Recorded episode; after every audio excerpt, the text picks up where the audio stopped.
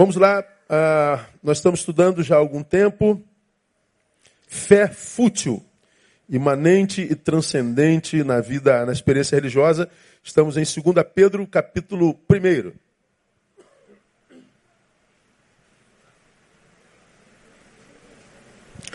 Versos que a gente está tomando por base é de 1 a 10. Vamos ler só os 8, 9 e 10, uh, para a gente fazer uma rápida revisão. Não, bota do primeiro, painel, bota do primeiro. Tem sempre alguém que vem primeiro. Ah, Simão Pedro, servo do apóstolo Jesus Cristo e após Jesus Cristo, aos que conosco alcançaram fé igualmente preciosa na justiça do nosso Deus e Salvador Jesus Cristo.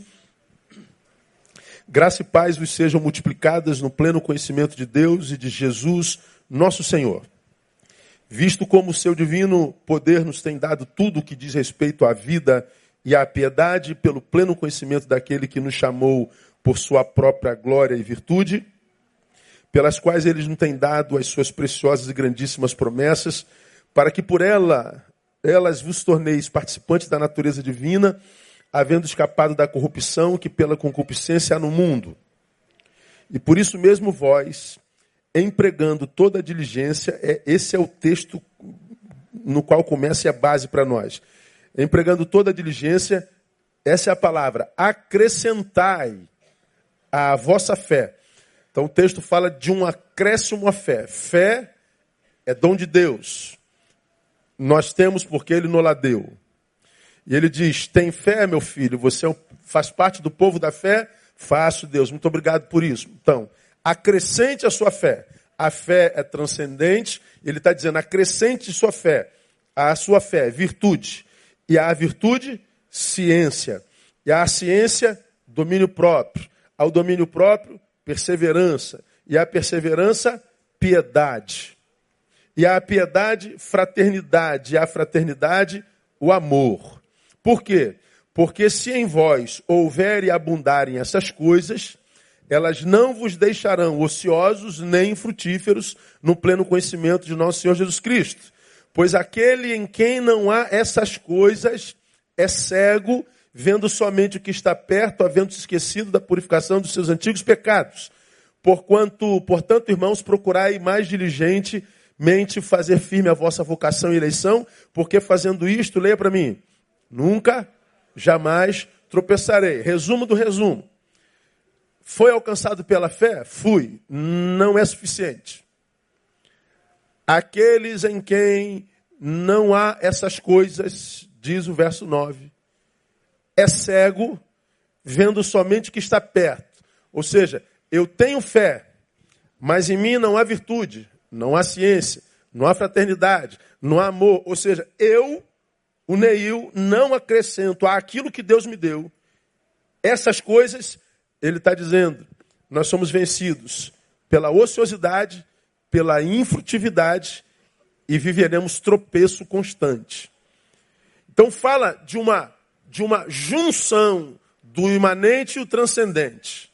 Ele está dizendo: se houver em mim só o transcendente, não o imanente, as coisas a respeito das quais ela, ela se refere, ela está dizendo: nós somos alcançados pelas três coisas que têm desqualificado a vida de qualquer ser humano. Ociosidade, que nós definimos como? É quando nós nos transformamos no sepulcro das nossas potencialidades, das nossas possibilidades, dos nossos dons e talentos. Ou seja, Deus me deu potencial, Deus me deu dom, Deus me deu talento, mas isso tudo está retido em mim porque a ociosidade, o ócio me pegou. Eu não tenho como desenvolver isso. Então eu sou um, um, um cárcere de potencial não desenvolvido. Não tem como não sofrer angústia, sabendo que você poderia estar muito à frente de onde está, desenvolvendo muito mais do que desenvolve, sendo muito melhor do que sabe pode ser. E por que, que eu estou assim, pastor, ocioso, não consigo? É, falta fé? Não, tem fé, mas não acrescentou essas coisas. Por causa disso, alguns se tornam infrutíferos. Infrutividade é árvore sem fruto. Árvore sem fruto é árvore. Mas árvore que jamais, porque não dá fruto, poderá viver plenitude. Uma macieira existe para dar maçã, uma jaqueira existe para dar jaca, uma mangueira existe para dar manga. Mangueira que não dá mango não tem razão de ser. Jaqueira que não dá jaca não tem razão de ser. E a palavra diz que toda árvore em si que não dá fruto é cortada. E tropeços. Nunca, jamais tropeçareis. Fala do quê? De interrupção de processo. Tua vida está desenvolvendo legal, está maneiro, você está bombando, você está feliz. Mas por alguma razão a gente chama de azar, a gente chama de mau infortúnio, a gente diz foi olho grande, foi inveja, foi, sei lá, foi macumba, foi o raio que o pata. O fato é que você foi interrompido. Tu tem que voltar tudo de novo. E você tem um sacrifício danado para recomeçar a vida. Tropeça de novo. Começa de novo, tropeça de novo. O problema é que quando a gente tropeça uma, duas, três vezes, a gente desiste de recomeçar. A gente se entrega. Aí, como a gente envelhece rápido, ah, depois dos 15 anos, você desistiu, daqui a pouco está com 20, dormiu, acorda com 25. Foi na padaria, comprou pão, voltou para casa, está com 30. Ou não é assim? Acaba de tomar café, 35. Quando você olha para trás, 40. Aí o mercado diz: tu não presta para mais nada, você é idoso. E o que sobra é olhar para trás e ver o que, que eu não fiz com a minha vida. É terrível. A fé me é dada para jungir o que eu acrescento a ela, para que minha vida não sofra essas três coisas. Aí nós começamos a mostrar aos irmãos ah, como é possível fracassar na fé. Isso falei por mais de uma hora, não é? Aí o segundo estudo é, eu mostrei para vocês que é possível fracassar na fé. Mostrei exemplos muitos. Ah, não vou falar deles aqui agora para a gente ganhar tempo. Aí, na quarta-feira passada, nós falamos por que, que a gente não deveria fracassar na fé uma vez que é possível. Qual é o problema de fracassarmos na fé? Primeiro, nós estudamos na semana passada, porque por ela nós somos salvos. Pela graça sois salvos por meio da Fé, isso não vem de vós, é dom de Deus. Não vem das obras para que ninguém se glorie. Então, nós somos salvos pela graça, por meio da fé. Ou seja, a salvação é uma ação de Deus em direção ao homem. É Deus vindo em direção a mim. Qual o trilho que ele usa para chegar a mim? A fé. Pela graça sois salvos, ou seja, eu não mereço, é um favor imerecido. Então é ação de Deus independente de mim, é, é eleição. Como é que ele chega a nós? Pela fé. Então, ele vem, mas no trilho que eu ofereço, essa fé. Essa fé que é abençoada por essas coisas aqui. Então é relacionamento. Noivo e noiva. Senhor e discípulo. Se eu não tenho essa fé, a salvação não opera. Então, nesse texto, pela graça sois salvos por meio da fé, isso não vem de vós, é dom de Deus, não vem das obras, não gloria, está dito que, por mérito, o que nos caberia era perdição mesmo. Se somos salvos pela graça, graça é favor imerecido, ou seja, eu não mereço, mas recebo. Então, se tira a graça, o que sobra para mim para você é perdição mesmo. Eu falei que nós devemos entender salvação num plano mais amplo do que só aquele que, que, que, que a gente entende geralmente no, no meio do nosso povo, que salvação é ser livre do inferno. Também. Quando a gente fala de salvação na Bíblia, a gente fala que nós somos salvos da perdição eterna, mas também falamos que nós somos salvos de nós mesmos, desse si mesmo que a Bíblia diz que precisa ser negado. Se alguém quer vir após mim, diz o texto lá, disse ele aos seus discípulos, não falou para estranho não vocês que já são meus discípulos, portanto, já foram abençoados com o dom da fé. Se vocês quiserem vir após mim, neguem-se a si mesmos. Ou seja, a fé já lhes dei. Mas para vir após mim e fazer com que essa vida de fé frutifique, você tem que se negar. Como é que eu consigo me negar? Pela fé que ele me deu. Porque se não há fé, irmão, eu sou escravo desse si mesmo. Você tem um monte de projetos na cabeça, assim, eu quero servir a Deus, eu quero amar a Deus, quero servir as pessoas, quero ser um filho no qual Deus me dê prazer. Em você existe o desejo. Deus já está operando, Deus opera em vós tanto querer como efetuar. Só que você não consegue. Há um outro em você que te empurra lá para o polo oposto. Você vai viver uma vida na carne e no inferno. Aí você está aqui longe do que você sabe ser, sabe que está errado, gostaria de estar lá, mas o si mesmo não deixa. Você não consegue se negar.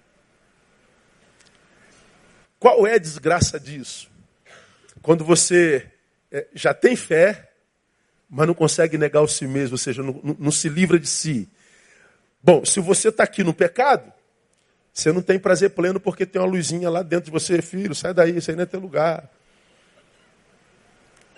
Você está no pecado, de um lado sente prazer no corpo, mas a alma está te culpando, a consciência está te culpando. Então tu não tem alegria plena no pecado. Mas quando tu está no meio das coisas de Deus, você tem alegria porque tua alma ama aquilo ali, mas teu corpo está com saudade daquilo lá. Tu não tem alegria nem cá nem lá. O que, que acontece com um ser humano desse? Chega uma hora que você desiste de ir para lá e para cá.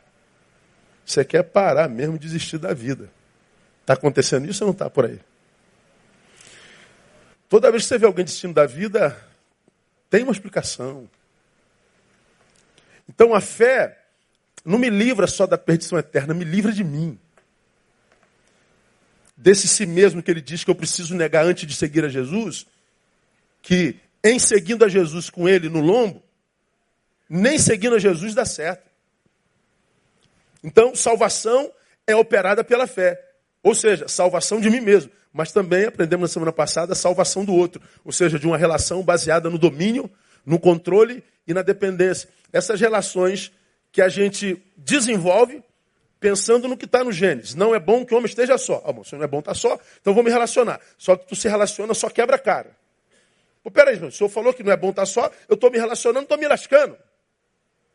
Então fica sozinho. Mas eu não consigo ficar sozinho, então se relaciona, quebra a cara de novo.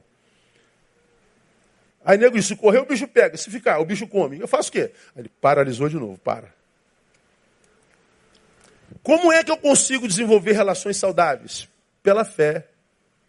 Amarás o Senhor teu Deus de todo o coração e ao teu próximo como a ti mesmo. Fala de um amor equilibrado. Um amor que não me arranca a transcendência e um amor que não me finca só no chão.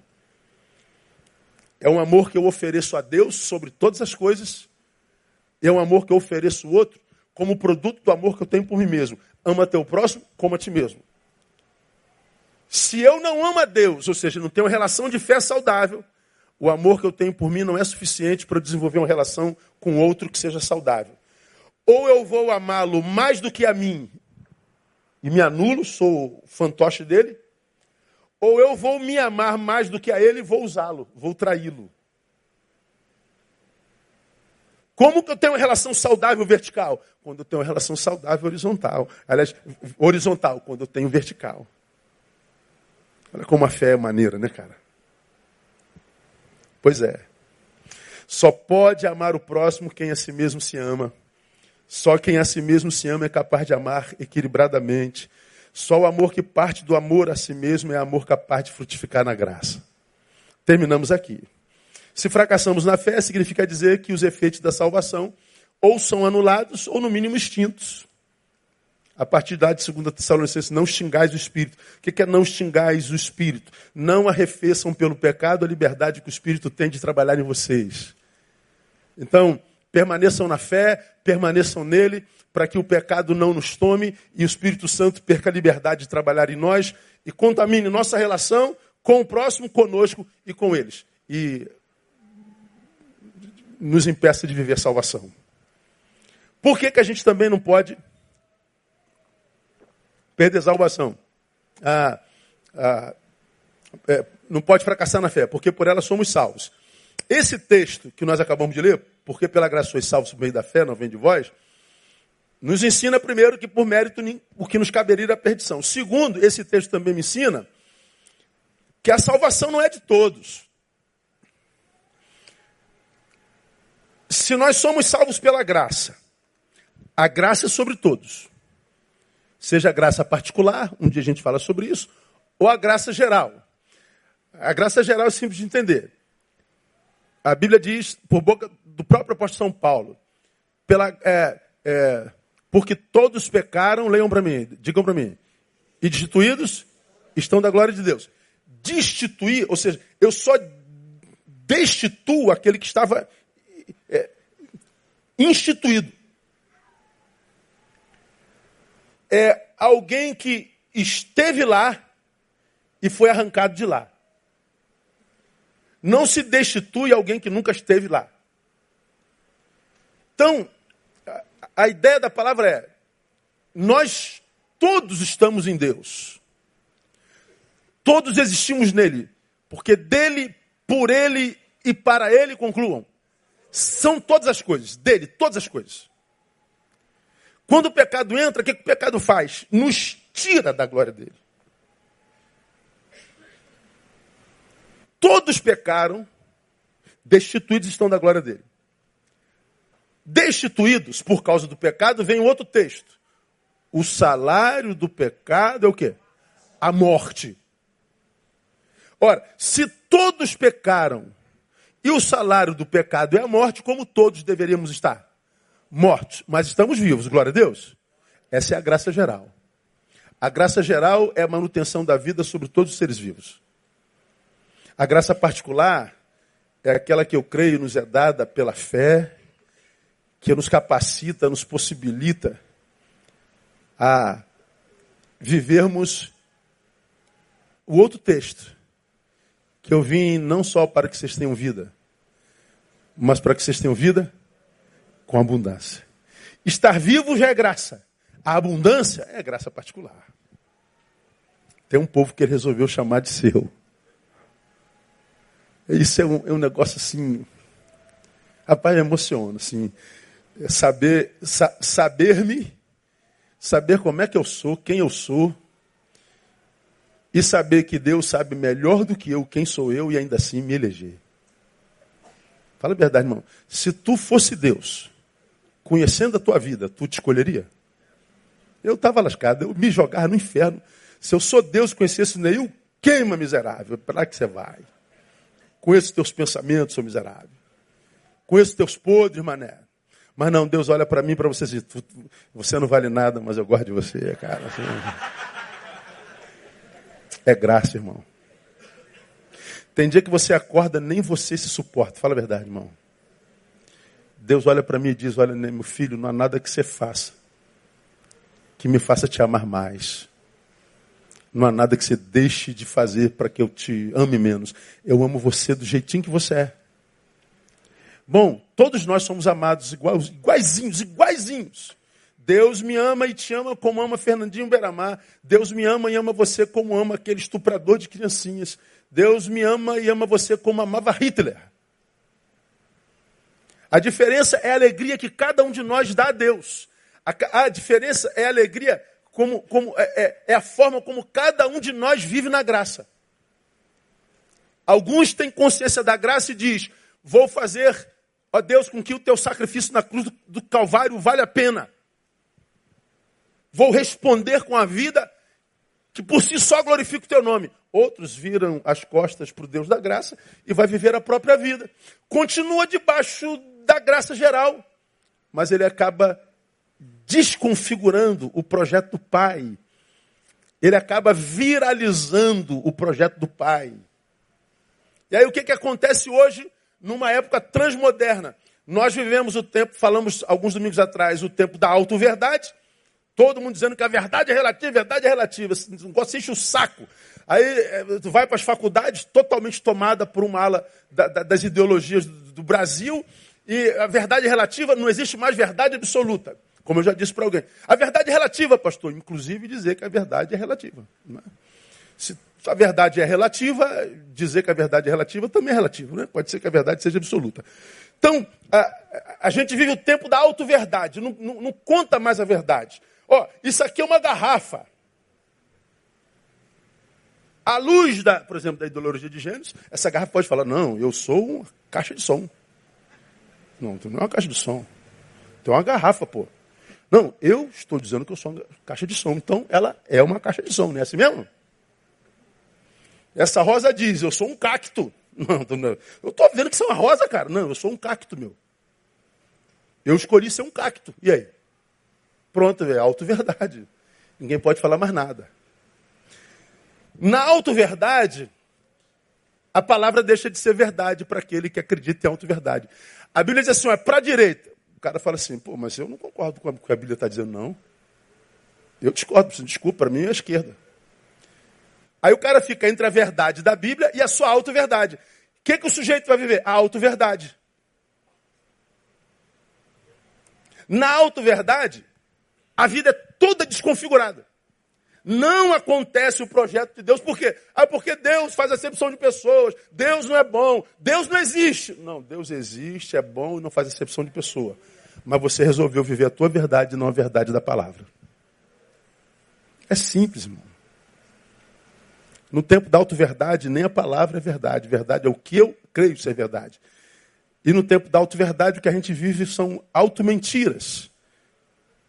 E a gente vive uma mentira. Por isso que nasce exatamente nesse tempo as redes sociais. Porque a gente não consegue ser o que é em essência, a gente fotografa e joga lá o que a gente gostaria de ser. Vivemos dois mundos, o real e o virtual. E um quase sempre tem nada a ver com o outro. É o mundo de Narciso. Não é? Então não, não tem jeito. Agora, o texto também me ensina que a salvação não é de todos.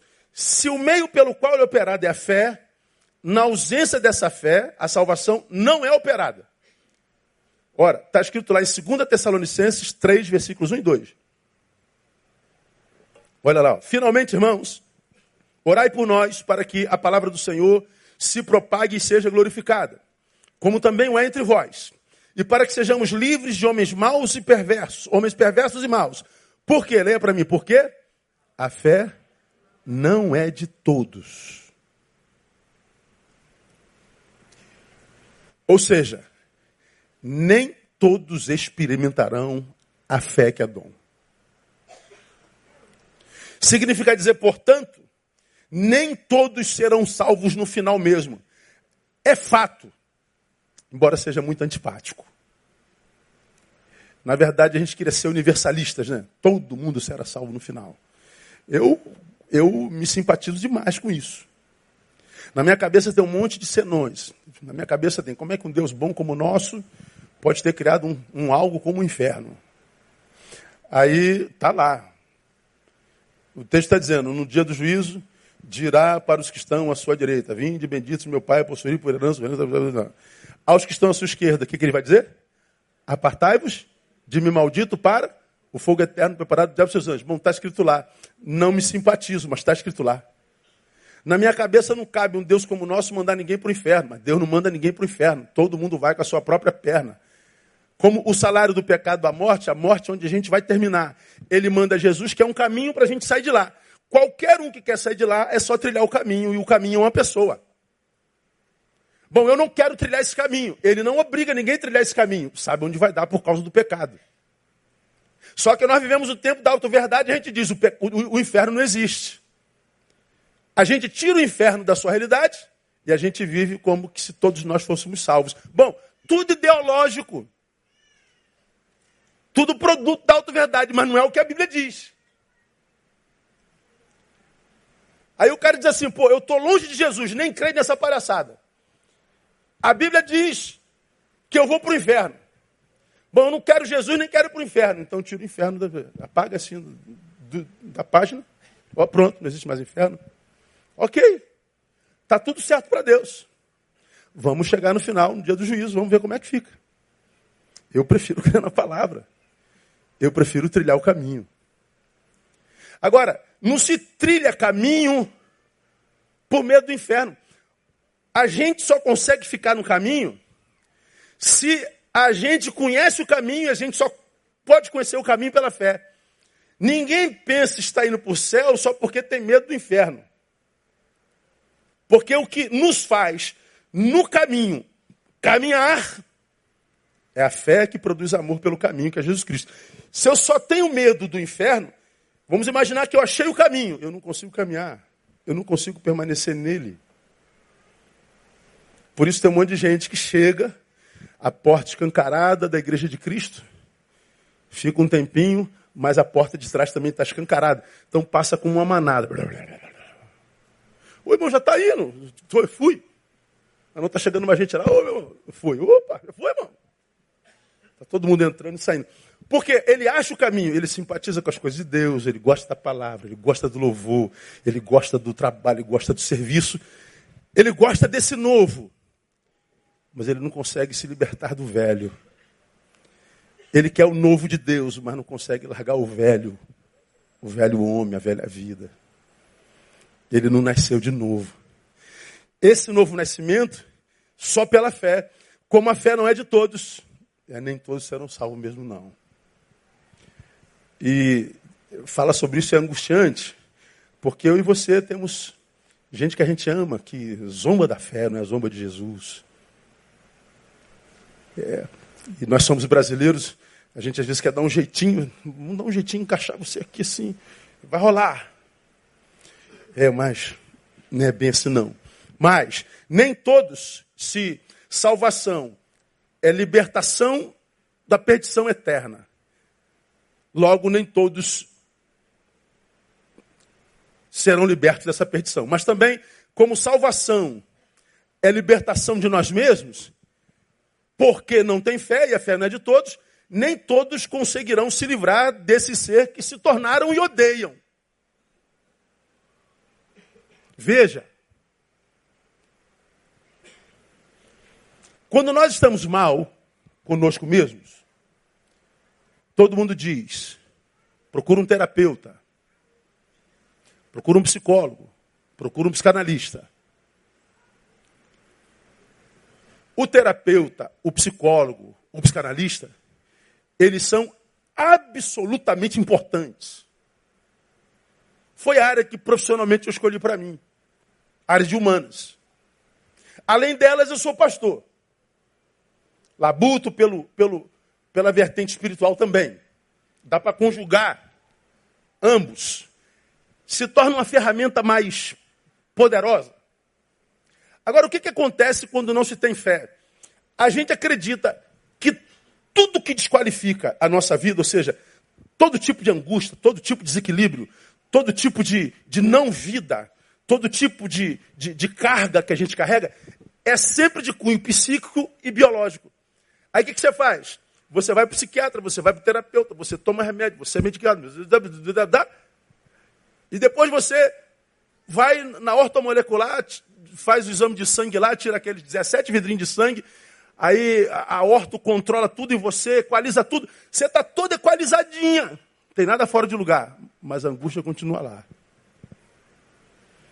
Ninguém deu jeito. Bom, pode ser porque você não é só um pedaço de carne, há um espírito que habita aí dentro. E é possível que essa angústia só possa ser tirado quando a gente é salvo. É o exercício do Espírito em nós. No que, que eu creio, irmão? A Bíblia diz que o nosso Pai é trino, Deus Pai, Deus Filho, Deus Espírito Santo. Eu acredito que todo filho de trino, trino é, trininho é. Nós somos um ser bio, psíquico, espiritual. Eu, como ser biológico, eu preciso do pão, preciso da água, preciso do descanso, como ser psíquico, eu preciso do abraço, eu preciso do senso de pertença, eu preciso do amor, eu preciso do perdão. Como ser espiritual, eu preciso de capacidade para sair disso aqui um pouquinho, desse mundo de 1,85m. Sair daqui um pouquinho para respirar.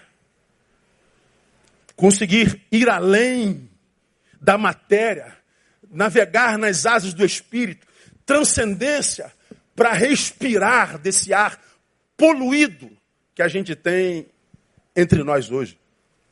Só que na auto-verdade, nós vivemos a materialidade plena, e aí os materialistas dizem: esse negócio de transcendência é bobagem. Ele nunca experimentou, mas fala como se fosse doutor da matéria. Eu acho tão ridículo quando eu vejo um cara que não sabe nada de espiritualidade falando como se fosse doutor. Aí eu vejo os outrora ateus, por exemplo, é, os caras que se declararam ateu estão na mídia, nunca vão dizer que acreditam agora.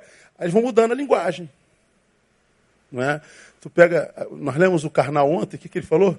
Uh, o Karnal deu deu uma palavra outro dia, disse assim, ó, é, é, Deus tem sentido.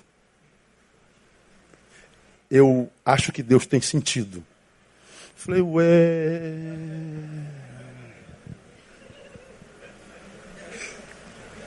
Já virou uma hipótese. Uma hipótese É. Antes da hipótese, da hipótese, não é. A hipótese já veio a ser. O que é? Não sei, mas que é? É. O que, pastor? Uma hipótese. Antes nem hipótese era. Marcelo Gleisler ganhou um prêmio mundial de diálogo entre ciência e espiritualidade.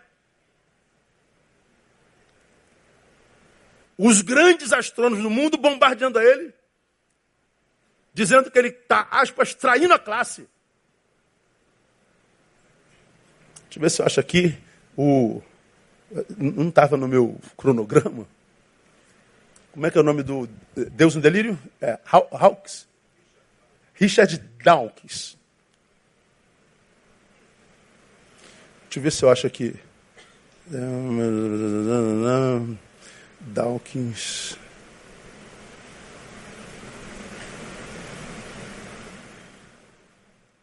Deixa eu ver se aparece aqui.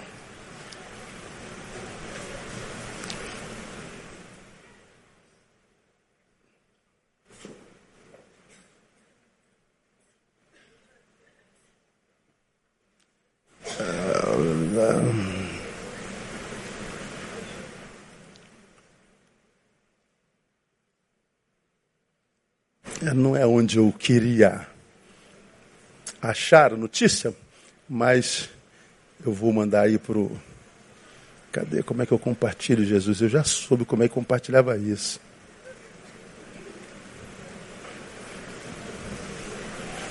Vamos cantar um corinho.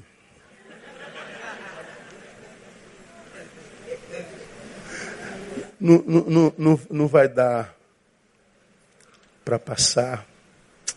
Puxa vida, eu queria mostrar para vocês. Deixa para próxima, amor? Minha esposa já mandou, gente. Acabou. Ferrou. Ah, depois você procura em casa, anota aí. Richard Dawkins, que é o papa da, do ateísmo, conhecido como dos ateus mais influentes do mundo, diz que não tem certeza de que Deus não existe. Ele que escreveu em 2006, Deus um delírio que começa dizendo no final deste livro: Você que crê em Deus não crerá mais. Agora já saem as notícias. Richard Dawkins, conhecido como um dos ateus mais influentes do mundo, diz que não tem certeza de que Deus existe, ou seja, é uma hipótese. O, os ateus que sempre falaram de transcendência, como se estivesse falando de ciência, se de um lado eu não posso provar Deus, do outro lado ninguém pode provar a inexistência dele, bom, pelo menos nós temos a experiência. Como já falei aqui, a fé é uma, é uma, é uma graça de Deus que nos leva a um lugar que a gente só pode ir através dessa fé. Que é a sala do trono, é a presença dele. Ora, alguém que não tem fé nunca jamais deveria abrir a boca para falar desse lugar. Nunca esteve lá. Mas a gente vê gente que nunca esteve lá, discutindo daquele lugar com quem já esteve lá. E o pior, gente entre nós que diz que já esteve lá, tendo a fé abalada quando se encontra com gente que nunca esteve lá, dizendo que aquilo não existe. Ora, na minha concepção, irmão, não se perde fé. Para mim, quem perdeu nunca teve de fato. A Bíblia diz que, pelo que se alguém está em Cristo. Olha lá. Aí, ó. Obrigado, Barão. Aí.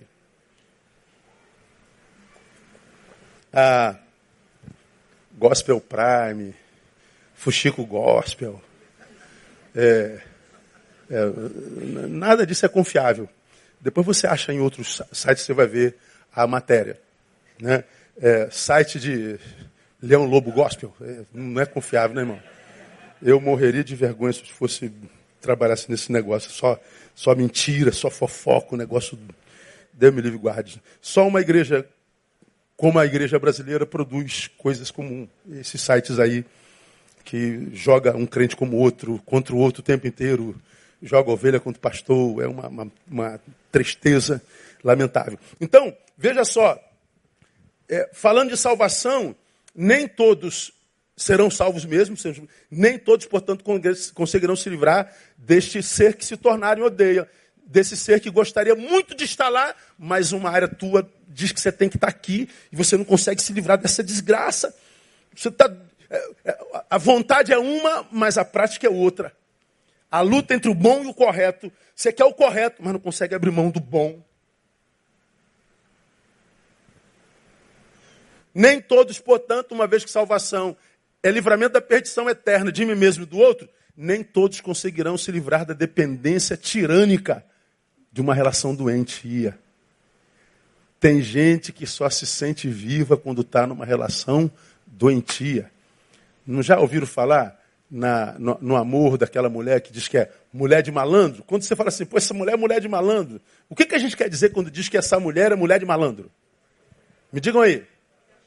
Ela gosta de apanhar. Aí você fala assim, pô, essa mulher está apanhando, esse cara já quase matou. E a mulher não vai embora. Por que, que não vai embora? Porque é, eu prefiro ser odiada do que no, é, viver sem que alguém sinta alguma coisa por mim. O ódio me mantém viva. A cadeia me mantém viva. Eu prefiro viver com o que ele me dá do que sim viver com o que eu dou a mim mesma. A visão que eu tenho de mim ainda é pior do que a que ele tem de mim. Por que, que algumas pessoas não se libertam de relações absolutamente destrutivas? É porque a fé não é de todos.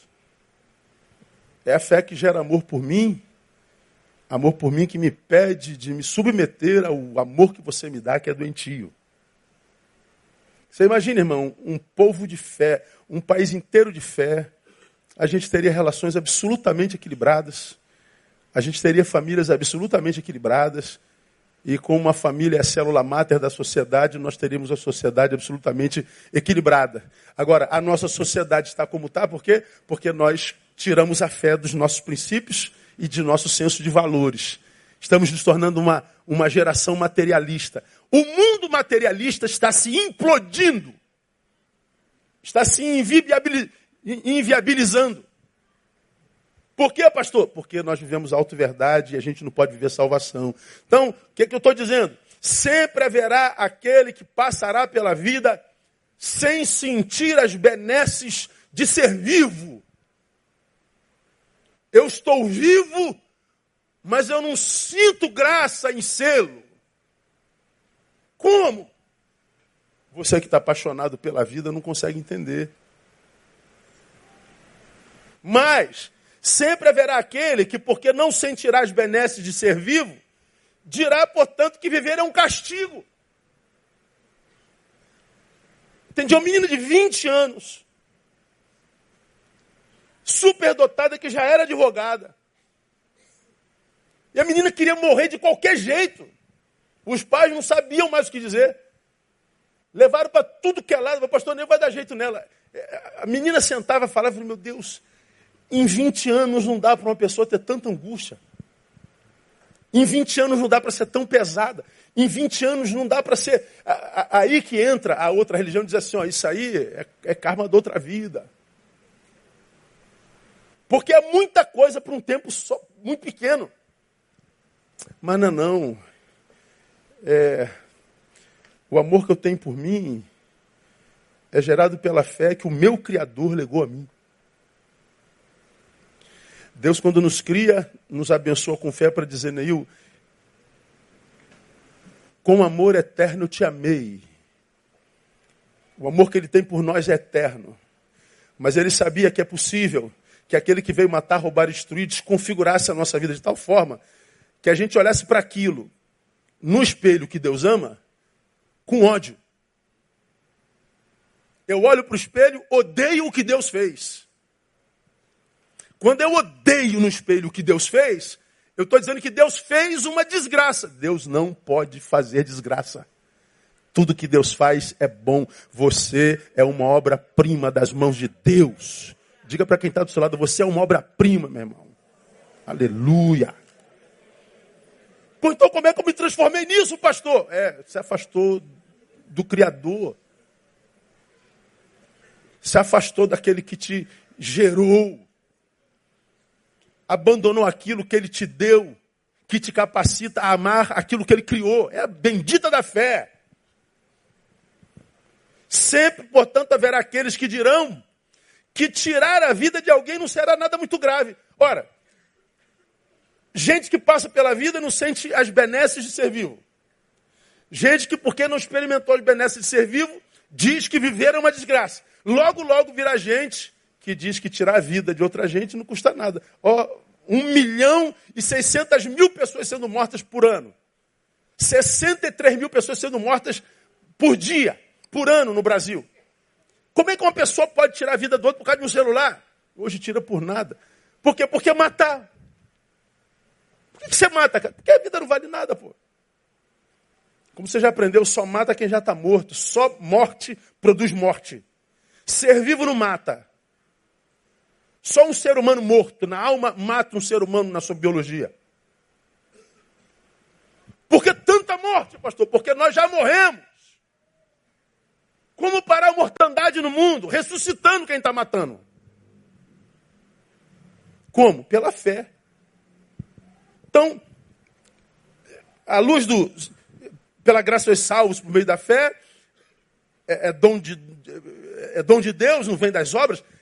Primeiro, o que sobra para nós é perdição mesmo, seria mérito. Salvação não é para todos. E por último, o que atesta a salvação, portanto, não são boas obras, embora elas sejam parte do fruto da salvação.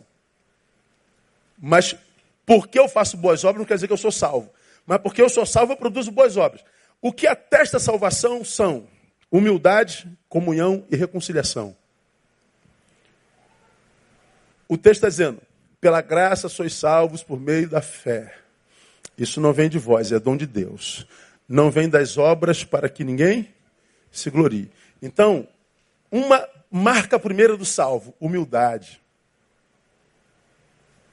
Se fosse pelas obras, ele está dizendo, eu ia fazer em você um soberbo. Ah, o que o texto está dizendo é o seguinte: não existe alma boa, de fato e de verdade, que tenha orgulho da sua bondade. Veja, irmão, como eu sou bom. Ah, mas eu tenho muito orgulho da minha bondade. Ih, mas eu tenho muito orgulho da minha humildade. Eu sou muito humilde. Eu sou tão humilde, irmão, que é, sei lá o quê. Não existe uma boa de fato de verdade que tenha orgulho da sua bondade. Por que, que o bondoso, de fato de verdade, aquele cuja alma foi alcançada pela graça de Deus, por que, que ele não é orgulhoso? Porque bondade, para quem é bom de fato, não é escolha, é a única opção. Eu não sou bom porque eu escolhi, é porque eu, é a única escolha. Ou seja, grave aí. O bondoso é aquele que, sem saber, por causa da sua bondade, abriu mão das polipossibilidades. Eu, eu sou bom, Deus me fez bom, sei lá. Aí, quais são as possibilidades? Só tem uma, meu filho. Produzir bondade. Acabou as suas polipossibilidades. O, o maldoso não, o maldoso, deixa eu ver quem eu vou estragar hoje. Deixa eu ver quem eu vou, desculpa, deixa eu ver quem eu vou sacanear hoje. O cara já sai assim, em quem eu vou dar volta hoje? É, quais as possibilidades? Ah, e uma das possibilidades, inclusive, é o vagabundo fazer bem a alguém. O maldoso não. Você é do bem, não dá para você sair por aí, desculpa a palavra de novo, sacaneando todo mundo. Você se lascou, irmão. Só vai fazer bem agora. Mas se deu bem, irmão, só vai colher o bem agora. Tudo que o homem semear, isso também se fará. Então é humildade. É humildade. É, é a marca da salvação, é a humildade. A outra marca é a comunhão e reconciliação vem lá de Efésios 2, 11 e 18, que é o mesmo capítulo, onde o texto diz assim: Portanto, lembrai-vos de que vós, no outro tempo, erais, gentio, erais gentios na carne. Ou seja, é, é, é, perdidos, chamados à incircuncisão. A circuncisão era para os eleitos. Pelos que na carne se chamam circuncisão feita pela mão dos homens. Estáveis naquele tempo, sem Cristo, separados da comunidade de Israel, estranhos aos pactos da promessa, não tendo esperança e sem Deus no mundo. Olha só. Mas agora em Cristo Jesus, vós que antes estáveis longe, já pelo sangue de Cristo chegaste perto. Porque Ele é a nossa paz, a qual de ambos os povos fez um, e derrubando a parede de separação que estava no meio, na sua carne desfez inimizade, isto é, a lei dos mandamentos contidos em ordenanças para criar em si mesmo, dos dois um novo homem, assim fazendo a paz. E pela cruz reconciliar ambos com Deus em um só corpo, tendo por ela matado a inimizade, e vindo ele evangelizou pais os que estavam longe e pais os que estavam perto, porque por ele ambos temos acesso ao Pai em um mesmo Espírito. Ou seja, não existe carreira solo no Evangelho. Pelo sangue de Cristo chegaste perto. Não existem assassinos efetivos entre os discípulos de Jesus. Ninguém mata ninguém em si. O texto está dizendo, desfez a inimizade. Está aí. Então, os que estavam longe dele se achegaram aos que estavam perto dele. E ele fez dos que estavam longe e perto um só povo. Então está todo mundo perto. Ou seja, ele restaura possibilidade de convivência. Ele produz reconciliação e comunhão. Então, quando você vê esses crentes como nós, vive um xingando o outro, um criticando a igreja do outro, um falando mal do outro, um sofrendo com o crescimento do outro, um inventando desculpa para falar mal do outro porque o outro está crescendo mais do que o outro. Essa, essa qualidade medíocre que os crentes têm é, revela que poucos de nós passou pela salvação mesmo. Como nasce uma igreja evangélica no Brasil, você adotou nisso, divisão interna. Tem sempre um safado que trai o, o pastor que o formou, que o, o, ordenou, que o consagrou. Ele mata o pastor no coração de alguns e diz que é o Espírito Santo. Ele tem que matar o sujeito no coração de quem ele quer levar. Então ele tem que contar a verdade dele. Senão não nasce uma igreja. Então, 90% das igrejas nascem assim: divisão, ruptura, rebelião. É, não é produto de salvo. Então, meu irmão, a, a, gente não pode fracassar na fé porque por ela nós somos salvos. Para a gente terminar esse tópico, dois minutos. A gente não pode fracassar na fé porque é por ela que nós vencemos o mundo. Para a gente terminar, 1 João 5, de 1 a 5. Por ela nós somos salvos, por ela vencemos o mundo. Ainda vai ficar um top para a semana que vem. Todo aquele que crê que Jesus é o Cristo, é o nascido de Deus, e todo aquele que ama o que o gerou, ama também o que dele é nascido. Nisto conhecemos que amamos os filhos de Deus, se amamos a Deus e guardamos os seus mandamentos. Porque este é o amor de Deus, que guardemos os seus mandamentos, e os seus mandamentos não são penosos. Porque todo o que é nascido de Deus, leia para mim, vence o mundo, leia mais. E esta é a vitória que vence o mundo. A nossa fé. Perdi a fé, o mundo me engole. Perdi a fé, a tua subjetividade é diluída no coletivo. É um pedaço teu para lá, a tua alma é diluída. Você se dilui no todo, a consciência, a tua, o que Jung chamaria de individuação, a sua capacidade de estar no meio do todo sem ser influenciado por ele, capacidade de ser sal na carne sem virar carne, some. Aí você vê a nossa sociedade vivendo em guetos.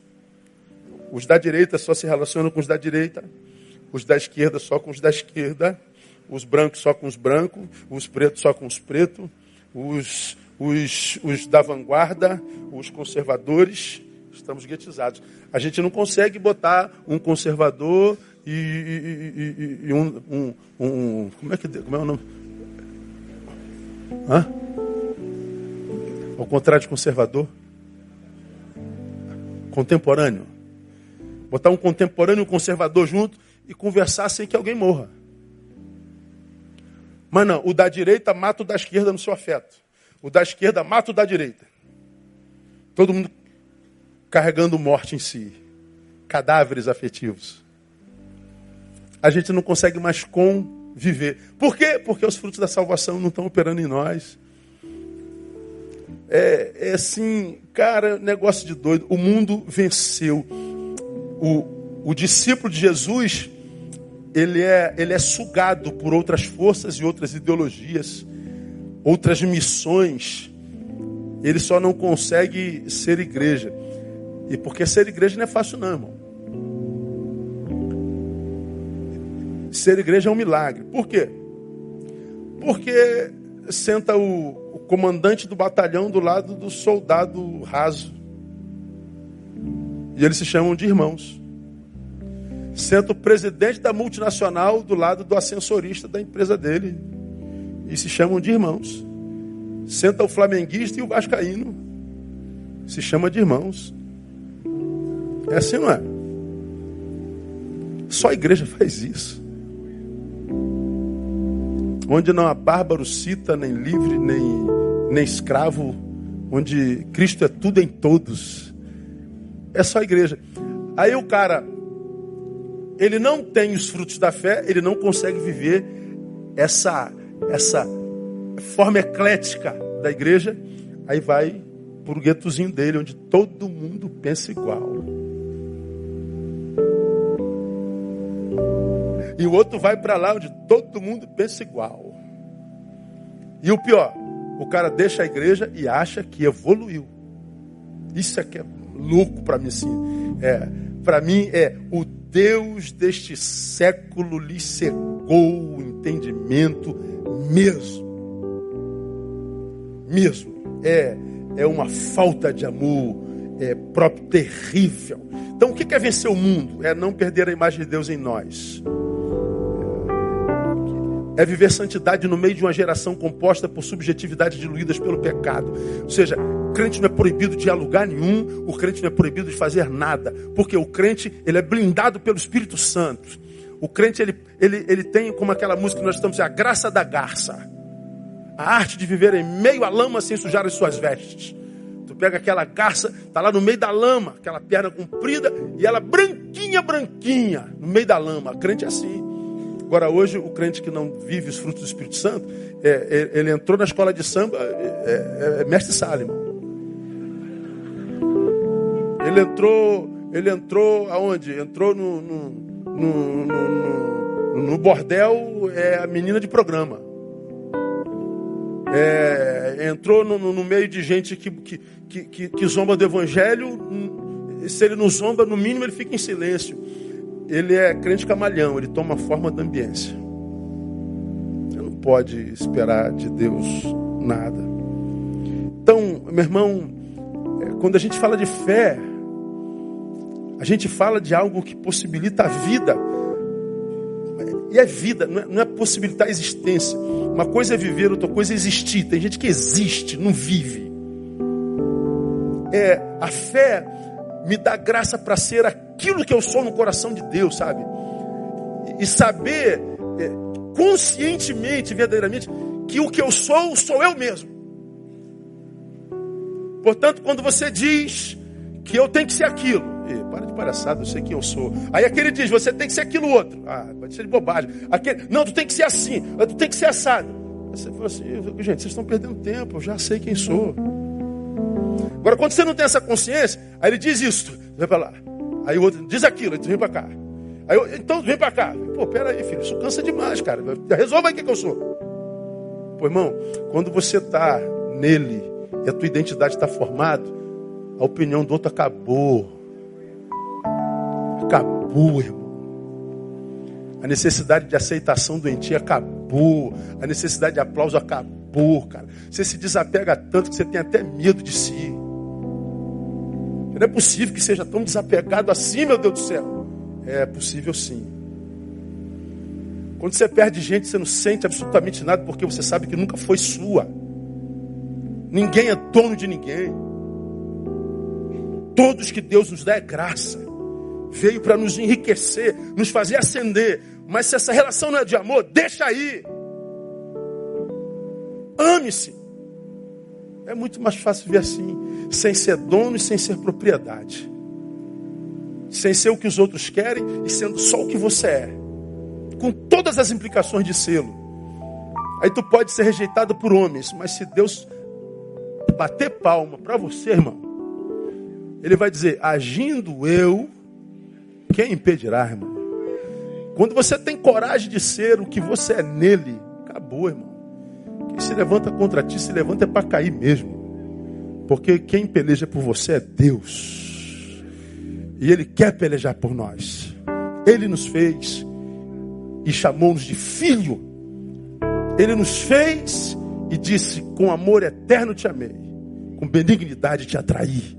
Então responda esse amor com amor, e você vai ver que o que você é, nesse, nesse emaranhado de seres que te habitam, nessa teia de dúvida que você tem a respeito de si mesmo, o que você é emerge de você assim, ó, e você consegue administrar-se. Porque administrar todas as personagens que os outros lançam sobre nós dá trabalho demais. Deus me livre e guarde. Ontem eu estava jantando com a Andréia e a gente conversando sobre um assunto, né? Aí saiu assim de mim, é, falando de, de, de, de, de ódio, mágoa e tal. Eu falei, ó, graças a Deus, meu irmão, eu não carrego ninguém em mim. Como assim? Eu não carrego ninguém. Não tem ninguém que morreu, eu carrego dentro de mim. Não tem ódio, não tem mágoa, não tem decepção. Ah, eu, aqui dentro não há nenhum cadáver. Eu não carrego ninguém em mim. Ou seja, em mim só habita eu. Então é leve. Agora, quantos cadáveres você carrega aí dentro, cara? Quanta gente você carrega em memória maldita aí dentro? Quanta gente a gente está carregando nesse mundo e não sabe por que, que a nossa vida está fétida. Está carregando muito cadáver, muito detrito de gente que passou pela gente e contaminou a gente completamente, a ponto da gente não saber nem mais quem a gente é. O que, que a fé faz? Faz você emergir desse sepulcro. E Deus te dá a identidade dele, te cela com teu Espírito Santo e diz: vai em paz, meu filho. A Ele a honra e a glória e o louvor. Aplauda Ele, vamos ficar em pé. Vamos embora. Pastor Tim, chega aqui, vamos orar aqui por nós. Pastor Tim, a Carol, vem cá, Carol. O Tim mora ali em Denbury, em Connecticut, Connecticut, lá nos Estados Unidos. É, pastor, mas é minha ovelha virtual, telefonal, Isabel no Brasil. Tira onda, né? Um dólar quatro real. Então fica tudo baratinho no Brasil. Né? Deu uma oferta em dólar hoje para nós, não. Ainda dá tempo, dá tempo. Prazer ter você aqui, Carol. Bom ter vocês aqui. Vamos orar e depois a gente vai embora. Vamos agradecer a Deus por esse encontro, por essa palavra rica nos nossos corações. Ore comigo. Deus, nós queremos agradecer a Ti. Eu sou. A palavra que sai do meu coração hoje é gratidão por estar nessa casa, sendo abençoado por esse homem de Deus, por essa comunidade, por essa igreja, esse ambiente que aqui está. Obrigado, Pai por tudo que o Senhor tem feito, por tudo que o Senhor tem colocado em nossos corações. Que nós possamos sair daqui, Pai, para frutificar essa palavra, para fazer valer, para realmente, Senhor, colocar em prática e fazer gerar vida não só em nós, mas nas pessoas ao nosso redor. Continue conosco, com cada um, com cada família que aqui está representada. Nós agradecemos o Teu nome e aplaudimos por tudo que Tu és. Aplauda o Senhor, amém? Dá um abraço no teu irmão, até domingo, permitindo o Pai. Deus abençoe. Até quarta-feira que vem a gente está aí e continuamos.